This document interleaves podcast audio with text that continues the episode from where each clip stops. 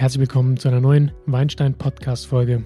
Mein Name ist Jan Eismann und ich begrüße dich in dieser Episode mit dem Thema die fünf wichtigsten Weinanbaugebiete weltweit.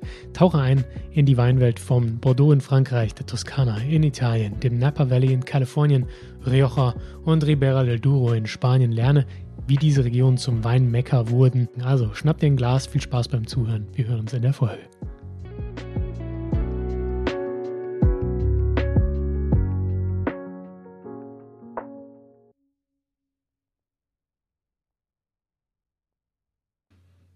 Da sind wir auch schon mittendrin in der Episode. Ich dachte, wir beginnen im neuen Jahr mal mit etwas Allgemeinerem, etwas vielleicht an kleinen Fakten, die man so mit in die nächste Weinrunde mitnehmen kann und ein klein wenig Wissen, das man vielleicht einfach mal im Hinterkopf behalten kann.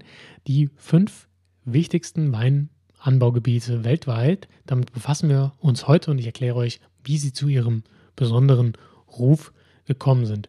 Man bedenke, das Ganze ist international gesehen und vielleicht merkt ihr auch einen, eine leicht amerikanische Färbung in der Wichtigkeit dieser Region. Ähm, denn der amerikanische Markt ist natürlich sehr dominierend, zumindest was seine Außenwirkung angeht. Als allererstes haben wir Bordeaux in Frankreich. Und das wohl wahrscheinlich bekannteste oder berühmteste Weinanbaugebiet der Welt. Es ist bekannt für seine klassischen Rotweine, die aus der Cabernet Sauvignon und Merlot Traube hergestellt werden. Das Gebiet ist auch Heimat des wohl bekanntesten Süßweines, den Sautern. Und ähm, diese wird aus dem Semillon Sauvignon Blanc oder der Muscadelle Traube hergestellt. Bordeaux ist seit dem 18. Jahrhundert für seine Weine bekannt, hat sich im Laufe der Jahre zu einem der wichtigsten Weinproduktionsgebiete der Welt entwickelt. Ähm, es gibt mehr als 10.000 Weinproduzenten tatsächlich in Bordeaux und die erzeugen jedes Jahr Millionen von Flaschen Wein und exportieren vor allen Dingen ne? auch ein sehr großes Weinexportland. Und ich glaube, ihr seid noch nie äh, irgendwo gelandet, wo man Bordeaux-Weine nicht kannte. Und ähm, es geht auch so eine gewisse Ehrfurcht schon einher damit. Obwohl man natürlich auch sagen muss, wenn man nicht viel Geld in die Hand nimmt, trinkt man dort auch nicht so besondere Weine. Also so geht es zumindest bei mir. Ich bin immer etwas ähm, underwhelmed, wie man so sagt. Also wenig beeindruckt. Wenn man da für einen Zehner, 15 Euro eine Flasche Wein kauft, dann wird das nicht so besonders. Aber gut. Äh, also wer Geld in die Hand nehmen möchte, kann dort mit die größten Rotweine weltweit kaufen und trinken. Deswegen weiterhin auch aufgrund seines internationalen Rufes und der Stellung im, ja, im Sternebetrieb, in der Gastronomie, ist und bleibt auch unter Weinsammlern Bordeaux das Nummer 1 Weinanbaugebiet weltweit. Und natürlich im 18. Jahrhundert äh, spielt das französische Königshaus eine große Rolle ähm, und sorgt auch dafür, dass die Weine eben auch international bekannter werden. Frankreich hatte damals ein sehr hohes Ansehen. Äh, der Hof war très chic und äh, beeinflusste die anderen Höfe Europas und sorgte somit natürlich auch für große Popularität. Also das ist auch ein Faktor, warum äh, französische Weine generell so beliebt waren und ähm, Bordeaux eben auch wegen seiner großartigen Rotweine. Man muss auch sagen, die sind einfach auch gut. Machen wir dann einen Schwenk nach Italien, den anderen europäischen Erzeuger, der ja sehr beliebt ist, dessen Rotweine in der ganzen Welt getrunken werden. Und ähm, wir nehmen hier bewusst die Toskana einfach, weil es eben international sehr bekömmliche Weine sind, weil internationale Rebsorten in der Toskana angebaut werden. Die Super Toskana kennt man ja, ähm, besonders hochwertige, aber auch hochpreisige Weine, die ähm, weltweit über den Tresen gehen und sich großen Exports erfreuen. Die Toskana ist somit auch das berühmteste Weinanbaugebiet ähm, Italiens. Und ähm, wenn man in der Welt nach Weinen aus Italien fragt, kriegt man wahrscheinlich auch die Antwort, dass das Toskana sind. Sehr kräftige Rotweine aus Sangiovese-Trauben, wenn es eben keine internationale Rebsorten sind, dann schauen wir nämlich vor allen Dingen in die Unterregion Chianti. Ähm, und hier kommen ja, die bekanntesten Weine aus der Sangiovese-Traube her. Die Produktion in der Toskana ähm, reicht sogar bis in die römische Zeit zurück und hat sich im Laufe der Jahre zu einem wichtigen Wirtschaftsfaktor der Region entwickelt. Es gibt auch hier zahlreiche, unzählige Weinproduzenten in der Toskana, die jedes Jahr Millionen von Flaschen produzieren. Äh, auch ein sehr großes Exportland tatsächlich und hat sehr lange Tradition, eben bis zu den Römern zurückgehend. Aber gerade in den letzten 30, 40 Jahren ist die Toskana richtig explodiert, eben durch das Phänomen der Super Toskana Weine, das ich auch in einem Podcast über Italien mal etwas genauer behandelt habe. Wer sich dafür also interessiert, darf da gerne nochmal in meiner Podcast-Historie zurückschauen und da reinhören. Die Nummer drei der bekanntesten, berühmtesten Weinanbaugebiete der Welt ist das Napa Valley in Kalifornien, United States of America.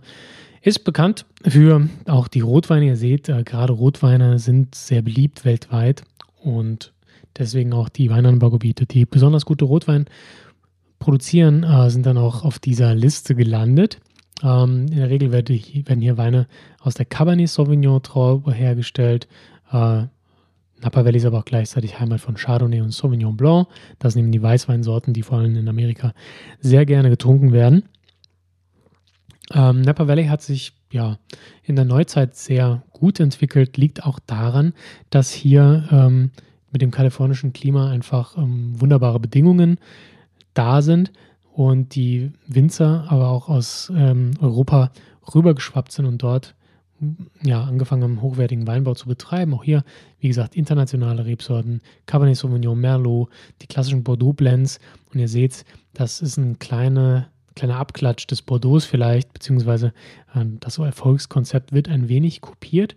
Unser Platz 1 Bordeaux findet sich also im Napa Valley wieder, auch wenn die Stilistik andere ist, aber es wird eben damit gearbeitet, internationale Weine herzustellen, die man weltweit trinken kann, weswegen äh, Napa Valley eben auch beliebt und bekannt geworden ist, ähm, auch wenn oder gerade wenn oder gerade weil wahrscheinlich ähm, im Napa Valley auch ein moderner Twist ähm, eingebracht wird, der sich eben vom klassisch französischen Wein unterscheidet.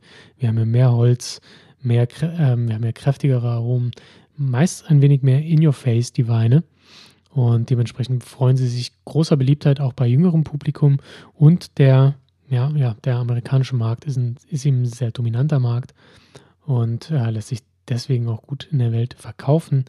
Insbesondere da Amerika ja nicht nur medial ein Vorreiter ist oder Trendsetter ist, sondern auch mittlerweile gastronomisch gerne ein ja, ein paar Spitzen setzt, die dann auch wieder in den Rest der Welt zurückhallen.